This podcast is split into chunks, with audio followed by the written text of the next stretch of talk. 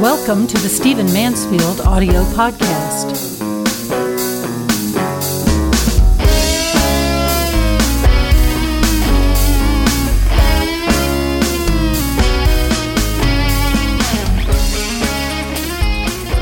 As I'm sure you are now aware, at about 2 o'clock on Sunday morning, the 12th of June, a shooter stepped into a gay bar in Orlando, Florida, and murdered somewhere around 50 people, wounding about 50 more. It's now regarded as the worst mass shooting in American history. It was tragic, it was horrible. And what's important now is that we learn some lessons, that we pay attention to what I'm calling for this podcast 10 Truths of Orlando. The, the words that I want to mention first, number one, are the words self radicalization. We're hearing that a lot in the media these days because this particular shooter does not seem to have been affiliated with anyone. I think this is going to be a continuing trend. I think it is now possible for any high school student with an attitude to go onto YouTube to watch radical uh, Islamic. Um, videos, to watch videos that radicalize, to watch videos that incite to violence, and then for that young man simply to grab a kitchen knife and go kill some people. This is happening in Israel, it's happened in Canada, and even though here in the United States it tends to be more about guns than about knives, still it's happening here. We are tending, as we should, to pay attention to networks and ISIS and, and sleeper cells, and certainly popular fiction helps us pay attention to those things, or at least encourages us to. But the fact is, I think we have the most to fear at a American Main Street level, as at an on the street, in the mall, at the club kind of level, from the self radicalized. And I'll come back to some of the solutions for that, some of the ways we can guard against that. But keep those words in mind. This shooter, whose name I will not say in this podcast, this shooter was self radicalized. His family had no idea. He was not part of any network, he was not part of any organization, but he killed 50 people uh, wounded another 50, has bruised an already bruised nation, uh, largely on the influence of what he watched on his computer. That's going to be the future. The second term I want to look at, the second truth I want to look at regarding Orlando, is the issue of guns. Now, before I go any further, because I know this is very controversial, let me tell you that I own guns. Let me tell you that I believe in citizens having guns. Let me tell you that I have a concealed carry permit, or I, actually I'm in the final stages of applying for one. Maybe by the time this podcast goes out, I'll have one. That I absolutely believe American citizens have the right to have guns. However, in this particular case, this man acquired an AR 15, an automatic assault weapon, days before he actually engaged in this horrific crime. This is a man who was on the FBI's watch list. This is a man who was known for mental instability. This is a man whose coworkers thought he was nuts, and yet he was able to walk into a store, buy an automatic weapon, and spray a gay bar at two in the morning killing 50 people, wounding 50 more, as I've said. Now, I understand the concerns of the NRA and many of my friends on the right who say if you allow the federal government to restrict weapons at all, then you're going to have over restriction, and thus the citizenry is going to be disarmed in the face of an increasingly intrusive federal government. Well, I share that concern about the intrusive, expansive federal government, and I believe the citizens should be armed, particularly given the kind of criminal activity that we have on our streets today. However, I do not believe that anyone, particularly someone of this young man's record, should have the right to walk into a store and buy an automatic weapon that was designed for warfare and carry it around on the streets to do this kind of damage. We have two extremes talking to each other, or perhaps not talking to each other, on the issue of gun control. No sane person thinks that this young man should have been able to purchase an AR 15 and the accompanying um, uh, weapon, I'm, I'm, sorry, the accompanying ammunition. That's absurd. And so I hunt, I shoot, I uh, share the view that, that guns should not be taken. I, I believe, uh, I even think there's a nobility to American gun culture to a large extent. But the idea that some of these shootings have happened of late, and that in some cases the those perpetrators have been able to acquire automatic weapons from local stores with the ease they would have bought a Coke I think that's absurd, and it's time for us to get sane, get real, get honest. And since I am a conservative, let me say to my friends on the right, it really is time for us to start making sense on this in our public discussions. This is absurd. Number three, I want to point out this is the third truth from our, about Orlando that we are living in a very, very violent society. There is a statistic that when I first heard it, uh, really rankled me. In fact, I disagreed with it until I checked it out myself, and that is uh, that you, more people have died in U.S. Sh- uh, shootings. In other words, what you might call domestic shootings in America, that have died in all of America's wars. It's true. More people have been shot just in normal gunfire as a result of robberies and murders and gang violence and motorcycle gang violence and what have you. Uh, more people have been shot in America. Uh, through and again it's not the gun that's evil it's the human heart that's evil but more people have been shot in america than have been killed in america's wars. To put it a different way there have been more domestic killings than there have been military killings of americans at war. That is tragic, and it says a great deal about the violence that are, is in our society. I know that those of you who listen to this podcast are smart enough to figure out how we ought to respond to this, how we ought to modify what we watch, how we, how we ought to guard what our children watch, how we ought to guard uh, the violence that is even in our language and our way of conducting ourselves. But that is a tragic statement. And as a Christian, I believe that unrighteously shed blood has a voice that arises to God. And so imagine what he is hearing from America when it comes to the issue of unrighteously shed blood, more people have died by being shot in America than have died fighting America's wars. That's tragic. The fourth truth from Orlando is that we need to keep an eye on generational things.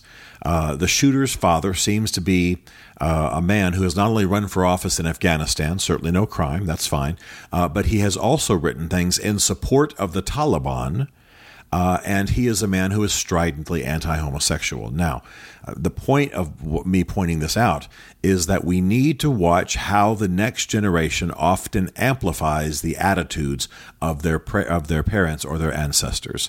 Uh, normally, views that are held in one generation are amplified by the next generation. So the shooter said, we understand, or we understand he said to some people, he was disgusted by a gay couple kissing on the streets.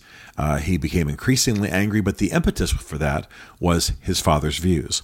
This is something we need to keep an eye on. This is something we need to be aware of. This is something the FBI needs to use uh, in its investigations of people and its watch lists. And it's something that we need to keep an eye on these things get passed down generationally. These attitudes get amplified from generation to generation, and it's incredibly important.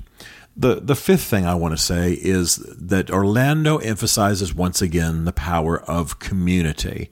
Now, those around the shooter, those who worked with him, those who knew him, knew he was unstable, knew he was a rager, knew he might be bipolar, knew that he was dangerous. But he got dropped off the FBI watch list three times. And I'm not faulting the FBI. The fact is, there was no evidence to retain the man. Mental instability, uh, angry attitudes, none of those are enough to keep a person on the FBI watch list. But the community knew.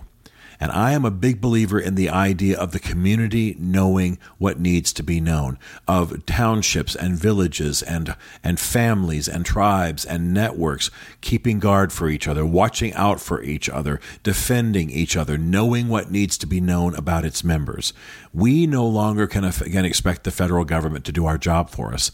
The fact is, we have to build meaningful relationships, have a band of brothers, have people who we live amongst, have community, and have the community keep guard. One of the big lessons coming out of Orlando is that the community knew what to do. The community knew what was going on. The community knew there was something wrong when the officials did not. And that is absolutely critical. A, a sixth point that I want to make is, and this is also community. In fact, this is community number two uh, as my sixth point, and that is that in the in the future, as we go forward, the community is going to have to provide the answers. I, I, I, am not in favor of radical violence. I am not in favor of tribal violence. But but I but I need to say that the people in that bar at two in the morning were defenseless. They were virtually defenseless. They were having a good time, two in the morning, hanging out together, and uh, they were. Uh, people who, who just were not expecting any kind of shooting like this. But the answers immediately came from the community, and bigger, better answers could have come uh, from the community. I'm simply saying this is going to be uh, the, the answer in the future. The community is going to have to provide the solutions. I have to tell you honestly, and this is going to sound very violent to some of you, I wish that I that one of my gay friends had been at that bar and maybe or attended that bar from time to time, and that perhaps I had been visiting in town, perhaps I'd run onto them, or perhaps they'd invited me to that bar. I wish that I'd been able to con- have uh, my concealed carry weapon with me. I wish that I'd been able to end that shooter before he killed so many people. Now, does that sound violent and terrible? No. If you love a people, you're willing to defend them. Now, you everybody listening to this podcast knows that I am a traditional Christian and knows that I believe that a homosexual lifestyle is sinful. However, I also believe that drunkenness is sinful. I believe that sex out of marriage is sinful. Uh, I believe that foul language is sinful. Uh, my point is to say that I am willing to defend people with whom I do not disagree and whose lifestyles I regard as immoral. And I, I, what I'm saying is, I wish I had been in a position and part of a community that could have prevented those deaths on that day, because ultimately it falls to the community. I'm not saying the gay community should rise up and arm with, you know, automatic weapons, but I am saying every community Everybody who uh, lives in America, lives on this earth, has got to think in terms of who am I part of and how will we defend ourselves? How will we stand together? How can we resist some things? Because these types of outbreaks of violence are going to happen again and again. To whom do be, you belong? What answers do they have for the challenges that are coming against us? And how are they going to deal with the violence? How are you going to deal with the violence that is arising in our time? And that brings me to number eight, which is, I'm sorry, to number seven, which is the whole gay angle. Um, you know, I've already stated it very clearly. I've stated it many, many times in this podcast. I have gay friends. I know gay people. Um, I I live in a world with uh, with rising um, gay relationships and people who have, have come out and declared themselves gay. All of my gay friends know exactly what I think, know exactly what I believe, and I love them across those moral lines and those theological lines. However, for those of you who let it stop there, who just let it end at the at the point of well, they were gays and so they deserved it, or well, they were gays and that's what happened. I want you to consider that this young man, without question influenced by Islam, um, without question influenced by his father's attitudes, simply went and shot those he disagreed with. Now, in this case, it was gays, but it might have been what? Uh, evangelicals in church on Sunday mornings with their hands raised. Uh, it might have been uh, conservative uh, um, American uh, patriots. It might have been Tea Party members. Uh, it might have been a women's gathering. Could easily have been a women's gathering. In fact, the shooter's work community said that he was as angry about gays as he was about women. So imagine there had been some large women's gathering, and he had decided to spray that organization. That was just as justified in his head as anything else might have been. I certainly have different views from my gay friends about their homosexual lifestyles. But we in America have got to understand that either we defend uh, legal gatherings and legal activity against violence, or the violent will come for those things that we love and that we believe in and that uh, that are equally legal. I am convinced that we might will see shooters like this man coming against churches. I'm convinced we'll see them coming against women's gatherings. Uh, I expect that uh, people of this man's morality uh, will go to the beach and, and and fire at people in bathing suits and women's bikini, women in bikinis because this is this is just as offensive to them. So we either stand up for those who are the victims of violence, uh, stand up for those who are under threat, and stand up for those who uh, might be assaulted by someone of a strict morality that he or she believes uh, the world ought to submit to, uh, or we will find the things that we care about uh, equally targeted. And that's going to be uh, I think that is very much the way it's going these days. And to simply f- to ignore or to not care or to not provide defense for the kind of thing that happened in Orlando, believing that we're somehow how immune, is the height of naivety. I want to mention three practical things in my final in my the final three in my list of ten. Uh, first of all, I, I want to give you some practical steps here in, in, in, your own life. You, you need to understand that you are not immune from the kind of violence that happened in Orlando. This was a self radicalized shooter who went to a gun store three days before he committed his crime, bought an assault weapon, stepped into a bar, and sprayed people. Uh, this is happening in malls, it's happening on street corners, uh, it's happening in restaurants, it's happening at rock concerts. And so, my seventh uh, point, I'm sorry, my eighth point for you is this maintain what the military calls situational awareness. Always contemplate wherever you are, how you might get out, where threats might come from, what you would do to protect those with you. I know that some of you are terrified that I'm talking like this. But these are simply the skills, and I'll say particularly for you men listening to me, uh, these are simply some of the skills that we have to have. I'm not suggesting that you carry a weapon. I'm not suggesting that you get violent. That's a decision you have to make. But we are fools if we are sitting in public places today in America and not at least for two seconds letting the possibility of a, a violent outbreak occur uh, uh, pass through our minds and not consider how we would escape, who we would th- shove to the floor in our group, how we would protect ourselves. Uh, that kind of thinking in movie theaters, in restaurants, in concerts, in churches uh, has saved lives. So maintain situational awareness. I, I also want to ask you to consider this is number nine what is your personal response going to be? you know there there are uh, you can sit around and watch movies and contemplate what Arnold Schwarzenegger does in a certain movie when he's under threat, but it's a good idea for you to take it a bit further and a bit more personally and ask yourself, what is it I would do in a situation like this? Uh, I suggest that we all ponder our personal response. It's proving to be true. The experts are now saying that the best way to deal with one of these idiot shooters who shoots up a public place is for some people to charge them, some people to go after them, for some people to go after this person in uh, a multifaceted, surrounding kind of way. I know that's terrifying. I know the person, if, if they're holding an AR 15, uh, is going to kill those who do that. It's the best way for lives to be saved. I am not saying that everybody listening to this podcast has to throw themselves into machine gun fire. I am saying that given the world in which we live, as I've already said, situational awareness is essential. The second thing is know already your personal response. What are you prepared to do? Know it and respond quickly and think through what that is. We're living at a time when these are the decisions that are going to have to be made on the spot. And I specifically say to you, males, it's time for you to maybe up your skills in some areas and be ready to defend not only your immediate group, your family, your friends, but also uh, to stand for life in that situation. And the final point I want to make, the 10th point I want to make, is this uh, I think only the most blind person, the most willfully blind person, uh, could miss or could choose not to see that we are living at a time of horrible spiritual upheaval in our world. These things are spiritual. These things are connected to invisible realities.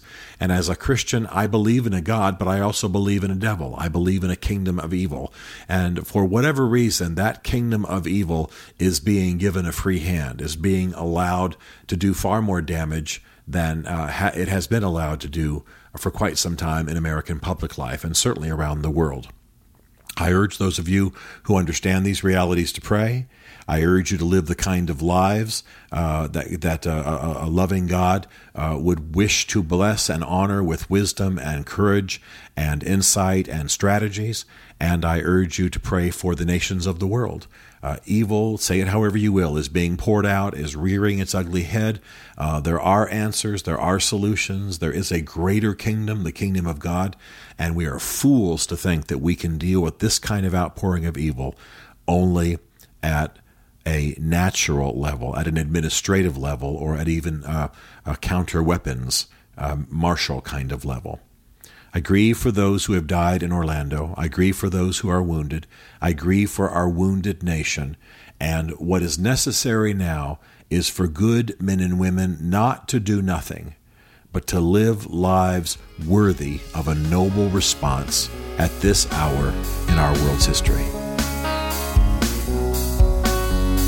Stephen Mansfield is a New York Times best-selling author, a popular speaker, and a frequent faith and culture commentator on Fox and CNN. His groundbreaking books on faith and society include The Faith of George W. Bush, The Search for God in Guinness, Mansfield's Book of Manly Men, and The Miracle of the Kurds. His new book is Ask the Question Why We Must Demand Religious Clarity from Our Presidential Candidates, available on Amazon. Learn more about Stephen at StephenMansfield.tv. The Stephen Mansfield podcast is directed by Isaac Darnold, who also wrote, produced, and performed the podcast theme song.